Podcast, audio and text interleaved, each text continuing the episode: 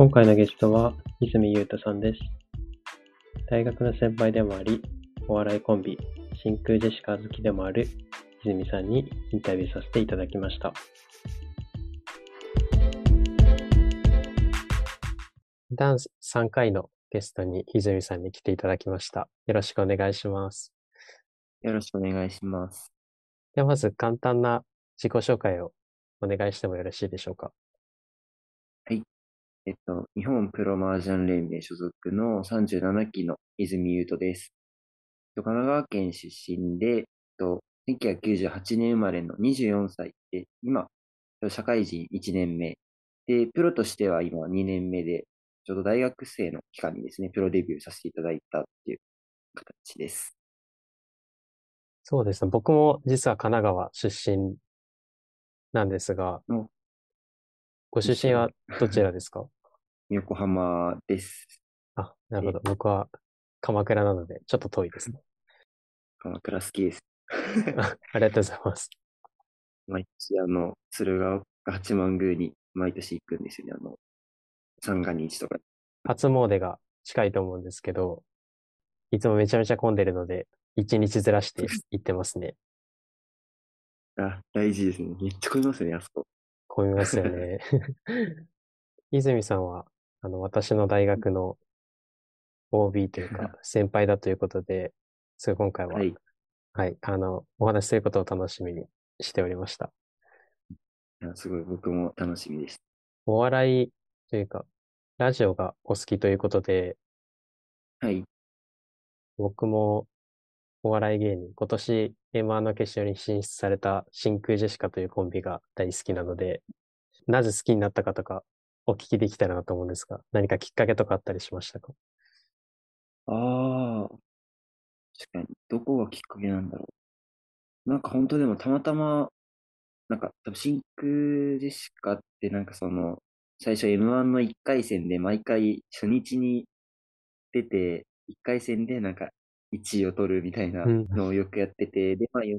お笑いが好きで、YouTube の予選動画から見てたりしたときに、まあ最初に見て、まあ面白ってなって、まあ最初ネタが面白いなと思って、で、結構まあラジオが好きなんで、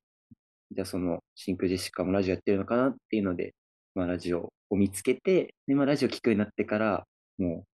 大ファンみたいな。去年とかからすごい M1 で一気に決勝行ってからすごい売れてきて、なんかいろいろ見れるようになって嬉しいなっていう感じですか？そうですね。M1 は予選番号が、あの、めちゃめちゃ早いっていうので、有名というか、毎回めっちゃ早い。麻雀のポッドキャストでここまで、あの、話していいかはわからないんですけど、真空ジェシカのラジオすごい、癖がありますよね。はい、めちゃめちゃありますね。ラジオを聞いてる人の同じこと思ったと思うんですけど、M1 の終わった後のインタビューの時に、ともはるさんって言ったのがすごく感動しましたね。僕もあれ良かったです。元祖というか、うそのん。原点丸さんを見れたっていうのはすごい。ね、あれは良かったです。あれは嬉しかったです。まさにマーゴメといった感じでした。まあごめんです。聞いていて興味を持った方は、後で、なんか、ポッドキャストとかのリンクを貼っておくので、聞いてみてください。でちょっとここから、麻雀の話に戻っていきたいなと思ってまして、はい。泉さんのご卒業された大学だと、まあ、麻雀プロってなかなか珍しいのかなという印象があるので、うんどういうふうに麻雀と出会って、プロになられたかっていうのところも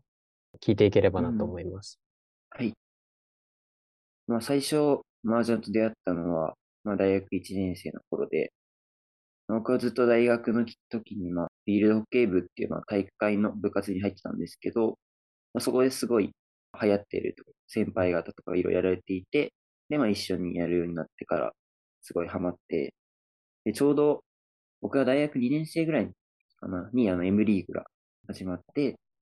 すごいみんなで M リーグを見るとかで、その結構初めて麻雀打つだけじゃなくて見る麻雀っていうのにもハマって、でもどんどん、まあ麻雀すごい大好きになっていって、で、麻雀をまあ続けていく中で、僕、まあちょっと一回いろいろまあ留年してしまって、うんで、なんか大学で、まあ5年目みたいなタイミングで、まあもう部活も引退して、就活とかもいろいろ終わって、まあ少し、就活終わってないか。まあでもそうすごい時間がある時があって、そのタイミングで、ちょうど仲のいい、その部活の先輩が、ちょっと今度、こんなプロテストっていうのがあるらしいんだけど、受けてみないっていうのが言われて、じゃあちょっと受けてみましょうみたいな。正直なところ少し半分、記念受験じゃないけど、簡単には受からないだろうと思いながら、どんなものか見てみたいっていうので、チャレンジしてみたところ、すごいありがたいことに合格をいただけて、で、そこからすごいプロとして、じゃあどう生きていこうかっていうのを考えるようになったっていう感じ。その中で、留年は麻雀ですか、はい、それはどうなんですかね。なるほど。ちょっとここはやめておきましょうか。ここは触れないでおきましょう。はい。でその後、はい、現在まで、はい、あのお聞かせいただけたらなと思います。あはい。えっと、そうですね。そこでプロとして、まあ、合格いただいてから、初めてその向き合って、その時に、プロってまあどういう風になんだろう、生きて、生活をしているのかなみたいな、他のプロのラベルというか、いろいろ見てた時に、一つはやっぱまあ麻雀、まあ一筋というか、麻雀店で働きながら